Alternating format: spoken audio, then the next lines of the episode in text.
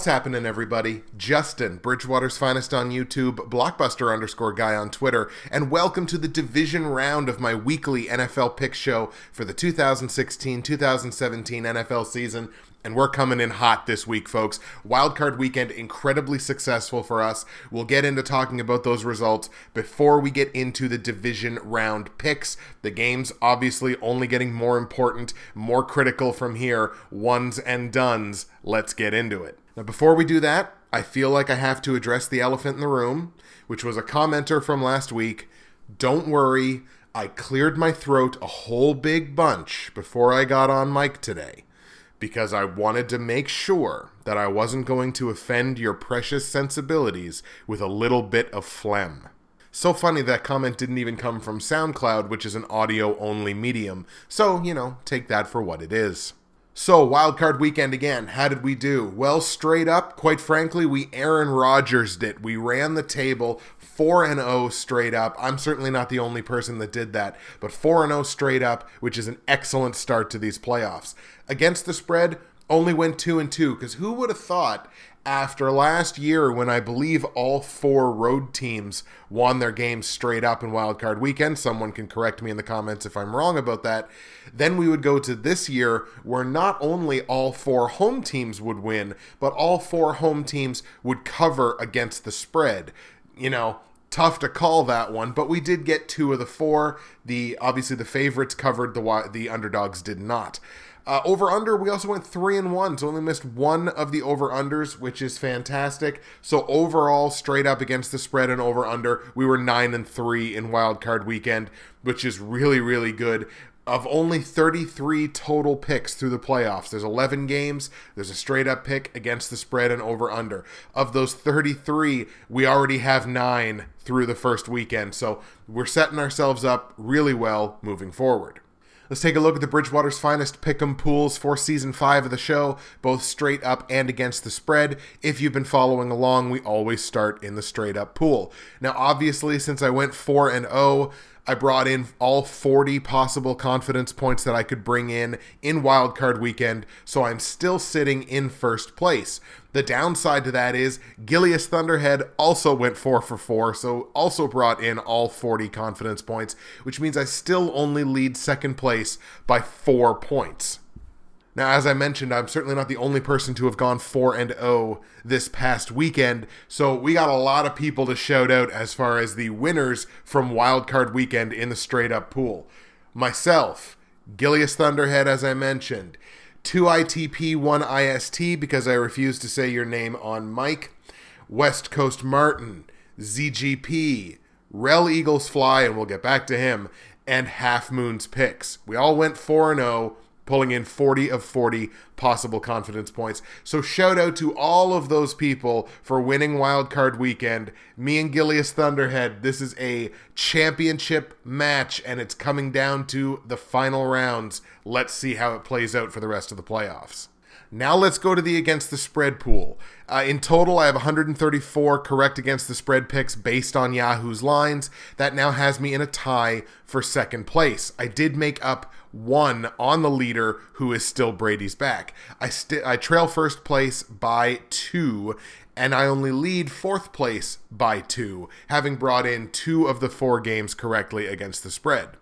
We shout out the winner of Wildcard Weekend, who not only went 4 and 0 straight up, but also went 4 and 0 against the spread, and that is Rel Eagles Fly. TJ Harmon with just an incredible wildcard weekend. 4 0 straight up, 4 0 against the spread. TJ really Aaron Rodgers did, which is funny because I think, obviously, based on his name, he's an Eagles fan, but really Aaron Rodgers did by absolutely running the table. That's something special, so congratulations to you, TJ. As I mentioned, Brady's back, still leading the pack. 136 correct against the spread picks based on Yahoo's lines. But again, her lead shrunk a little bit as I'm now tied for second place and trail her only by two, where we trailed her, I believe, by three at the beginning of last week. So this is still anybody's game. There's only four, five, six, seven games left. So leading by two with seven games left, it's kind of comfortable, but by no means is it a lock, and we're coming for Holly Gordon. Did that sound bad? I think that sounded bad. Eh, whatever.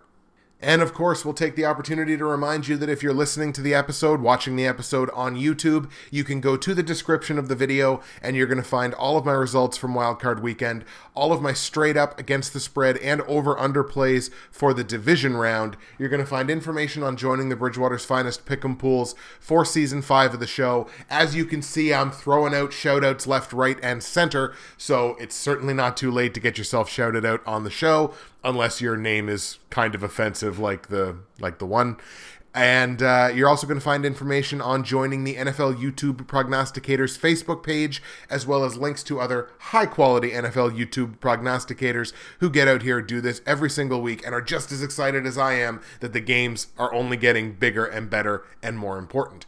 If you're listening to the episode on SoundCloud, search NFL YouTube Prognosticators on Facebook. Join the group. We talk football all week. We're really talking football now because everybody's real jazzed up from those wildcard games, ready for the division round. Make sure that you get in on the fun. Going 4 0 in the wildcard round was great. You know what looks even better than 4 0? 8 0. Let's get into these division round picks. And don't forget, after the picks, to stick around for my four pick parlay. Only went 2 and 2 on the parlay last week. Let's see if we can improve that this week.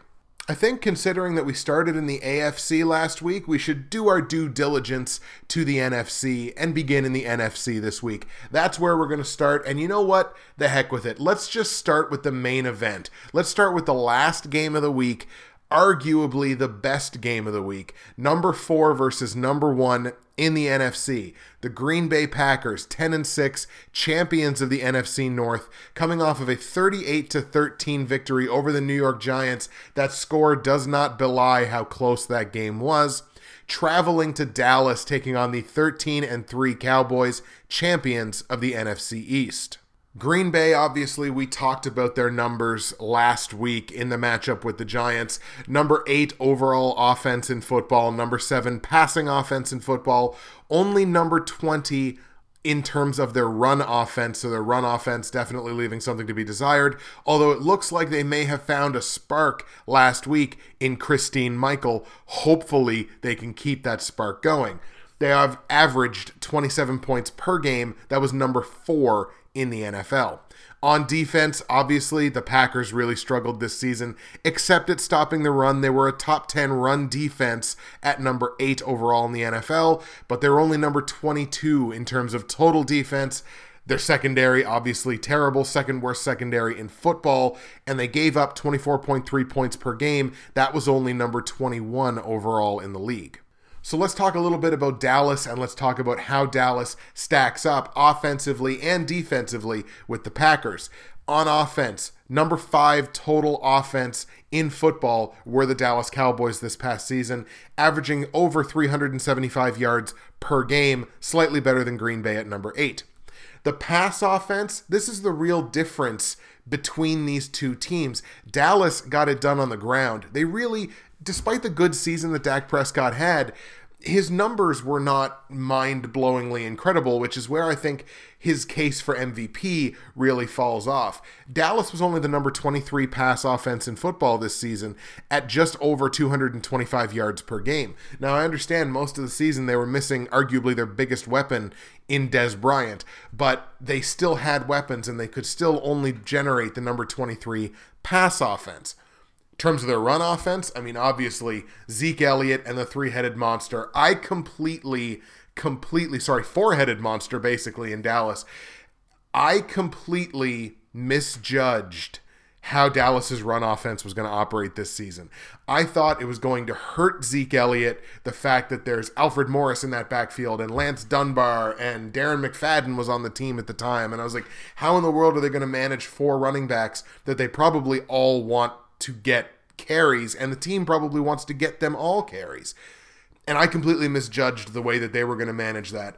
Almost 150 yards per game on the ground were the Dallas Cowboys this season, number two overall in football. So, hey, I got to take that one on the chin because I definitely misjudged how good Dallas's run offense was going to be, due in no small part to that incredible offensive line.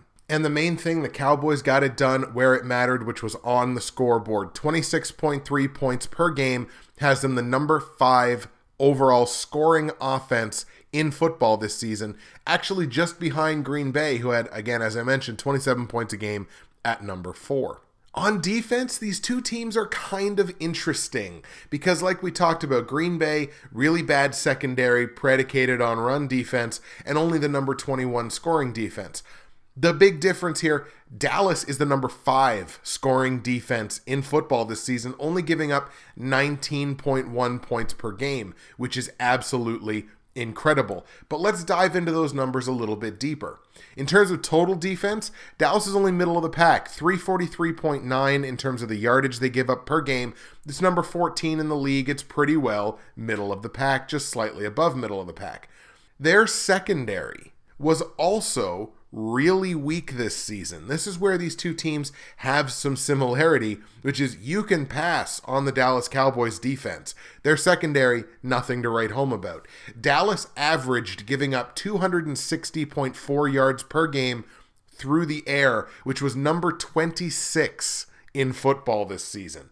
What Dallas did is they translated that through an incredible run defense. How incredible? Number one overall in football, only 83.5 yards given up per game on the ground. So they used that incredible run defense to really be an opportunistic defense to only give up that 19.1 points per game. So while the two secondaries really struggled, Dallas definitely more opportunistic than were the Packers despite the fact that Green Bay, even though their secondary was terrible, did average about an interception a game through the regular season.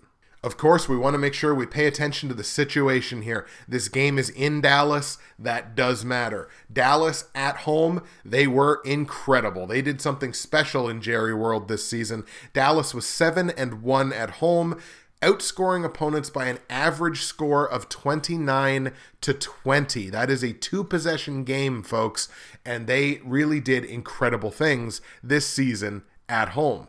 Green Bay on the road, they did their job to make it to the playoffs. Basically, what have I been saying? You go 500 on the road and you have a good home record and you got a great shot to get into the playoffs. And that's what Green Bay did. Obviously, they did something special at home. I believe it was 6 and 2 at Lambeau Field. Away from Lambeau Field, they were 4 and 4. So in a results-driven business, they did their job. Now look, those results were not great. Despite being 4 and 4, they were outscored on average on the road 28 to 26. That's a problem. Sure, it's less than a field goal, but when you're 500, you would hope that your scoring would be 500 as well. And for Green Bay, it hasn't been.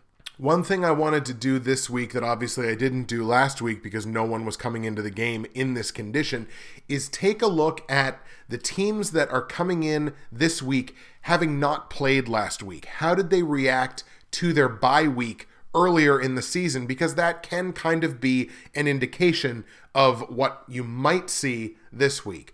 Dallas, coming off their bye week, they had a home game against Philadelphia. It was a good situation for them as the Eagles' defense on the road was not good this season. Their offense was not good this season on the road. It's a good situation for them being in their own building. They won that game 29 to 23. Now, look, granted, it's a division game. It's a good, it's a quality opponent. Sure, they didn't make the playoffs, but they were a quality opponent. They were almost a 500 team this season. But that's a one possession game in your own building against an inferior opponent. Let's dig into the numbers a little bit deeper. Zeke Elliott held under 100 yards. Now, look, that's a good Philadelphia Eagles run defense. They held Zeke to under 100 yards. He did not find the end zone. In the secondary, Dak Prescott threw for a lot of yards, almost threw for 300 yards, scored two touchdowns, threw two touchdowns, actually rushed for another touchdown, but he did throw an interception and he was under 50% in terms of his passing. Coming off the bye week, I don't think it did these rookies any favors. They weren't used to the NFL bye week, obviously. It's their first time having done it. And they came back, and the rookies looked a little rusty. And one more thing that I want to bring up because I think it's noteworthy and I think it's worth bringing it up. I took a look at Dallas's schedule. What I looked at was how did Dallas's secondary fare against top 10 total offenses this season because they're playing a top 10 total offense in Green Bay. So I wanted to look at how Dallas's secondary did against top 10 offenses. And the numbers were not overly pretty. In four games against top 10 offenses, that was two games against Washington, a game against Green Bay, and a game against Pittsburgh. In those four games, the Dallas secondary gave up 350 passing yards three times in four games and 400 plus passing yards twice. This Dallas Cowboys secondary is exploitable. Now, look, we know Green Bay's secondary is exploitable. The Giants exploited the Green Bay secondary, and was it not for a bunch of uh, weed and party boat induced drops, then that game would have been a lot more competitive at the end than it was. But Green Bay is also going to be able to exploit Dallas's secondary. Couple the fact that Dallas's pass rush was good but not incredible this season. Green Bay may not get much of any pass rush really against this offensive line that's so incredible. Green Bay needs to focus on what Dallas has focused on all season, which is stopping the run. If they can stop Zeke Elliott, bottle him up at least to a certain degree, and force Dak Prescott to have to make plays in the passing game, I think they've got a shot. How much of a shot do I think they have? I think Green Bay wins this game. Call it insane if you must. I am taking the Green Bay Packers in an absolute shootout to beat the Dallas Cowboys in Dallas. Green Bay goes to the NFC Championship game. On the line, Dallas is favored by four points at home, so obviously I like Green Bay to win. I like Green Bay plus four against the spread. Even if you're like Dallas to win, I think this is going to be a shootout and I think it's going to be a close game. So, four points may be a few too many in this one because I think both of these offenses are going to be able to keep up with each other to a large extent. Over under the total in this game is 52 points. This thing's going over. Guaranteed, take it to the bank. I like this game to end 38 to 35. This is going to be a huge high scoring game. Leave the run game at home except for just slight change ups, change of pace. I think this is going to be an absolute shootout. 38 to 35 for the Green Bay Packers. I like the Packers to win straight up. I like Green Bay plus 4 in a game that goes over 52 points. So if any of you are still listening after that, let's move on to Seattle Atlanta. The other NFC matchup, number three versus number two, sees the Seattle Seahawks 10 5 and 1 champions of the NFC West, coming off of a convincing 26 6 victory over the Detroit Lions in Seattle traveling to Atlanta to take on the 11 and 5 NFC South champion Atlanta Falcons. Obviously, we talked about Seattle last week. Their offense, their offense was all right. Number 12 total offense in football, number 10 in terms of the pass offense, so just inside the top 10. Struggled in the run game, number 25 overall, but of course, they did get good results last week out of Thomas Rawls. So if they can do that for another week, they're going to be setting themselves up well, averaging 22.1 points per game, tied for 18th in total scoring in the NFL this season. Defensively, of course, Seattle, top 10 defense across the board, total defense, secondary, run defense, and the number three scoring defense in football at just 18.3 points allowed per game. The Atlanta Falcons, on the other hand, may be the very definition of a glass cannon. They are incredible on offense. Their defense is, by the numbers, not great. Um, offensively, let's talk about the positive before we get into the eh, needs improvement. Atlanta, number two total offense in football this season, just by a couple of yards per game. 415.8 yards per game, again, number two. Number three, pass offense in football, 295.3 this season per game for Matty Ice. He had an incredible season, even with missing Julio Jones for a period of time. Run offense, number five in football, 120.5 yards per game put up by that two headed monster combination of Devonta Freeman and Tevin Coleman. And the number one scoring offense in football at 33.8 points per game number one scoring offense facing off against number three scoring defense. That makes for great football. Again, the Falcons on the defensive side, there's some problems there. Number 25 in terms of total defense in football this season. 371.2 was what they allowed per game towards the bottom of the league. And a lot of that came out of the secondary. They were only the number 28 secondary in football this season, giving up an average of 266.7 through the air. That plays right into Seattle's strength this season, which was the pass game. Their run defense could have been better, but could have been worse. 104.5 yards allowed per game on the ground were the Atlanta Falcons this season, number 17 in terms of run defense. And Atlanta, the number 27 scoring defense in football, giving up an average of 25.4 points per game. Now, this seems like it's a problem against a team that was a top 12 total offense, top 10 in terms of passing.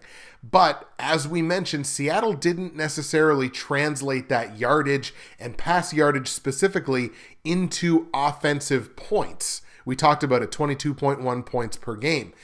And taking into consideration, Seattle did not do well on the road this season. Taking into consideration that 6 6 tie with Arizona early in the season and an inexplicable 14 5 loss in Tampa Bay. What a weird score. Seattle was only 3 4 and 1 on the road this season, and they were outscored by over a field goal on average 20 to 16. Now, Atlanta, I would argue, Atlanta, in terms of their results, again, results driven business, in terms of their results, Atlanta was arguably the weakest home team to have a home game this late in the playoffs. They were arguably the weakest, they're arguably the weakest home team left in the playoffs just based on the fact that they only went 5 and 3 at home. Now look, they faced some huge offenses in that division and in the NFC. They only went 5 and 3, but they did outscore opponents by an average of 35 to 28. Holy cow, those high-scoring games. Now, Atlanta, of course, coming off the bye week. How did they do coming off of their bye week earlier this season? Again, you got a veteran team there in Atlanta. A lot of those guys have been around for quite some time. Atlanta went out after their bye week and doubled up what most people would say is probably a quality opponent in the Arizona Cardinals, beat them in Atlanta 38 to 19. So they definitely made a statement of confidence and a statement of dominance coming out of their bye week. As far as I'm concerned, all of this adds up to an Atlanta Falcons victory. I don't see Seattle going into Atlanta with the way they played on the road this season. I don't see them going into Atlanta and beating this high powered offense, keeping them down, and being able to generate enough on the offensive side to be able to win the football game. Atlanta's going to score their points. You can't really stop that, I don't think. And I don't think Seattle's going to be able to score enough points to keep up. So I like the Atlanta Falcons in this game. I think Atlanta beats Seattle straight up. On the line, Atlanta's favored by four and a half points. I actually think I'm going to take that because, again, this is kind of playing the situation. Seattle was outscored by an average of four points on the road, like I mentioned a little earlier. Atlanta, a high powered offense, is only getting four and a half. So I'll take that extra half point, play my percentages, play my averages, and go Atlanta minus four and a half. Total in this game is 51 and a half points. I think this thing goes over because you look at Atlanta's average home game and it's what 63 points. Our total here is only 51 and a half. I'm going to say it goes over. I'm going to go Atlanta 33, Seattle 24. I like the Falcons to move on to the NFC Championship game. I like Atlanta minus four and a half on the line in a game that goes over 51 and a half points. All right, guys, let's pop up to the AFC now and let's look at the most lopsided matchup of the week, which is number four versus number one. The Houston Texans, nine and seven, champions of the AFC South, coming off of a convincing two possession win, 27 to 14 against the Oakland Raiders, or at least half of the Oakland Raiders, in the wildcard weekend round. And what do they get for that? What's their late Christmas present for? Winning in wildcard weekend, well, they get to go to New England and play the Patriots. uh, 14 and 2 champions of the AFC East. Offensively, it's almost unfair to compare the two teams, but let's do it quickly. We talked about Houston, number 29 total offense, number 29 pass offense. They were top 10 in terms of their run offense. They were number 8, only averaging 17.4 points per game, which ties them for 28th overall in the NFL. New England, top five total offense, 386.3 in terms of their yardage. Number four, pass offense, 269.3. They averaged 117 yards on the ground per game, which means between the two teams, New England is actually the better run offense than is Houston, and that's Houston's strength. Averaging 27.6 points per game were the Patriots' number three total scoring offense in football. On the defensive side, obviously, in terms of total defense, Houston's going to have the edge. Number one total defense in football this season. New England, no slouch. They were top 10 total defense, 326.4 yards allowed per game, has them sitting at number eight. Houston also second best secondary in football this season. You take a look at the Patriots, they were no slouches. They were inside the top 12, giving up 237.9 yards per game. What's really interesting, you look at the run defenses, and between the two teams, New England has the better run defense. 88.6 yards allowed per game on the ground by that Patriots defense. That has them tied for third in the NFL in the regular season in terms of their run defense. Houston, we talked about, no slouch stopping the run. They were top 12. But then you talk about, oh, Houston's defense, Houston's defense, Houston's defense. Who was, I'm going to give you three guesses and two of them don't count. Who was the number one scoring defense in football this season? It was the Houston Texans' opponent this week, the New England Patriots. New England only gave up 15.6 points per game this season. Houston, that number one total defense, number two secondary, they still gave up 20 and a half points per game, which hasn't, look, they're no slouches. They were number 11 in the NFL. But you look at, okay, the only way Houston's going to win this game is with defense. They're facing the number one scoring defense in football and the tied for the third run defense. So that's going to be a problem for Houston. Houston, we have another problem. This game is not in Houston. Uh, Houston on the road were bad this season, real bad. How bad? They were two and six, and they're being outscored by an average of nine points per game, twenty-four to fifteen. Now, that would be a problem at the best of times for the Houston Texans. This is going to be the worst of times for the Houston Texans because they're traveling to New England, and in Gillette Stadium, New England was not untouchable, but they were pretty damn good. New England 6 and 2 at home this season, outscoring opponents by 11 points, 27 to 16. Let's not forget that earlier this season, when New England played Houston, Houston was shut out against New England. They lost that game, I believe it was 27 nothing or 29 nothing. It was one of those two numbers, I believe. And I think that was with Jacoby Brissett. The only potential saving grace and the only thing that I think Houston Texans fans can hold on to if they're trying to find hope is how New England performed coming off of their bye week. Facing a weak road team, now a good team overall, but a weak road team, that was Seattle and Seattle went into Gillette Stadium and beat the Patriots 31 to 24. Houston ain't Seattle.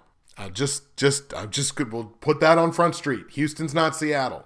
But that's at least something the Texans fans can look at and go, maybe, maybe. Look at that. That's that's something before they get clobbered. So obviously, I'm taking New England in this game. I like the Patriots straight up. On the line, New England favored by 16 points. And the worst part about it is I think you have to take that. Uh, I 16 points, it's a lot. It's two fully converted touchdowns, but is there anyone that thinks Houston is going to score two touchdowns in this game? Because I don't think they are. So New England only has to get to maybe 24 24, 27, maybe 30. They probably only need to get to that number in order to cover the 16 points. So I think they're going to do that. I'm going to take New England minus 16. It almost seems disrespectful until you realize they're playing the Texans in New England. Total in this game 44 and a half points. I have to stay under on it because I have to respect Houston's defense. Obviously have to respect New England's defense. And I don't know what I'm going to get out of Houston's offense. So 44 and a half points, it's too many for me. Have to stay under on it. I'm going to go 28 10. I'm going to give Houston the benefit of double digits. But let's go 28 10 New England, like the Patriots to win straight up, the Patriots to cover minus 16 points in a game that stays under 44 and a half. The final game we're going to look at this week, AFC 3 versus 2. The Pittsburgh Steelers at 11 and 5, champions of the AFC North, coming off of a 30 to 12 victory over Miami, avenging a 30 to 15 loss from earlier in the season, traveling to Kansas City, 12 and 4 on the season, champions of the AFC West. Let's just get this out of the way right now before we even talk about this game. Ben Roethlisberger is playing this week. You're going to get 500 injury updates on him prior to the game. Roethlisberger's going to play. So if we've got that out of the way, let's talk about the game. We talked about Pittsburgh last week, and basically across the board, they were a top 10 offense. Number seven in terms of total offense, tied for top five pass offense. They were only number 14 in terms of their run offense, which is a bit of a shock when you've got Le'Veon Bell, but then you remember, oh yeah, Le'Veon Bell catches passes like a wide receiver. So that makes sense tied for a top 10 in terms of scoring offense this season were the Pittsburgh Steelers at a total of 24.9 points per game. Kansas City, not overly comparable except in terms of the end results. So, Kansas City, they average 343 yards per game in terms of their total offense. That only has them number 20 in the league, in the bottom half of the league. Pass offense, 233.8. That's only number 19 in all of the NFL this past season. Their run offense, you think, okay, this is an offense that's sort of predicated on the run, only put up a buck nine per game, which only has them right pretty well dead middle of the pack at number 15. But they generated all of that into 24.3 points per game, which was the number 13 scoring offense. So they were opportunistic, were the Kansas City Chiefs, due in no small part to Tyreek Hill. On the defensive side, Pittsburgh Steelers, again, they weren't elite. They weren't an incredible defense, but they definitely got the job done on the defensive side. Number 12 total defense, only number 16 against the pass, so there are some holes in that secondary. Number 13 against the run, a top 10 scoring defense at number 10, allowing only 20.4 points per game. And again, you look at the other side and you think, okay, Kansas City, team predicated on defense. And it's kind of the same deal as with their offense. Look, in terms of total defense, the Kansas City Chiefs were the number 24 total defense in football this season 368.5 yards allowed per game. They were only the number 18 ranked secondary in football this season, giving up just over 245 yards per game through the air, which is not terrible, but certainly room for improvement. Where the Chiefs really struggled this year is giving up run yard. Holy cow, 121.1 yards allowed per game on the ground. That's the number 26 run defense in football. But again, the Chiefs opportunistic, turning a little bit into a lot in terms of their scoring defense. They were the number seven scoring defense in football this season, only allowing 19.4 points per game, which is really impressive when you're giving up that much yardage. At home this season, the Chiefs once again very difficult team to play in their own building. Chiefs were 6 and 2 in Kansas City this season, outscoring opponents by a fully converted touchdown, 24 to 16. The Pittsburgh Steelers, no slouches on the road, started the season 1 and 3 and then rattled off four straight road wins, finishing the season above 500 on the road at 5 and 3, outscoring opponents in those games only by a couple of points, 22 to 20. Kansas City is going to be coming off the bye week here. How did they do? Coming off the bye week earlier in the season. Kansas City, when they came off their bye, they had to travel to Oakland to take on the Raiders. Kansas City winning that game 26 to 10, which is a pretty darn good performance if you ask me against Derek Carr and that Oakland offense, limiting them to only 10 points. You know what? To me, there's nothing wrong with being opportunistic. And again, on both offense and defense, you could argue the Kansas City Chiefs were opportunistic. They got their chances. When they got their chances, they converted them. And they it really where it mattered, which is points on the board and points kept off the board. But eventually, that comes back to bite you in the ass. And in the playoffs, that's the kind of thing that can come back and bite you in the ass. And I think it's going to this week, even if Roethlisberger is limited. Look, again, he's going to play. Is there anyone out there that thinks Le'Veon Bell's not going to shred this run defense? Because I think he is. I think he, he put up huge numbers last week. I think he's going to do close to that again, definitely in the triple digits. Is there anybody that thinks Antonio Brown is not going to find the end zone again? I don't think so. I think he is going to find the end zone again. I think he realized, wow, it's really awesome scoring playoff touchdowns. I think I'll do it again. I think the Pittsburgh Steelers are going to win this game. I think they go into Kansas City, incredibly difficult building to win in, but I think they're going to do it. I think they put up the victory in Kansas City, knock the Chiefs out of the playoffs, and go to the AFC Championship game, an AFC Championship game we would all love to see. I like Pittsburgh to go into Kansas City and beat the Chiefs. On the line, the Chiefs are only favored by a point and a half. This started off with Pittsburgh being the favorite, but then with the news of, oh, Roethlisberger's ankle, the line almost immediately dropped to minus a point and a half for Kansas City. I'm going to go Pittsburgh plus a point and a half. I like them to win the game. I think it is going to be close. I'll take the point and a half. I'll go Pittsburgh plus 1.5. Total in this game is 45 points. I actually think it stays under because I think this is going to be a lot of the run game on both sides.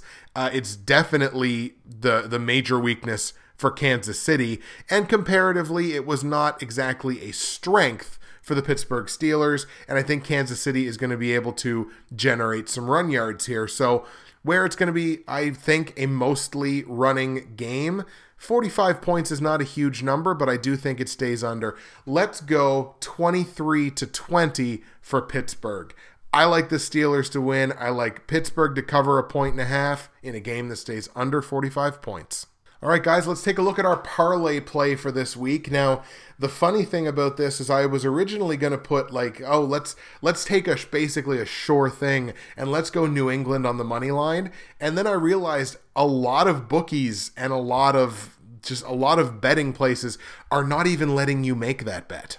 Like the spread is so wide. They're not even letting you they're not even giving you odds to take New England to win the game straight up.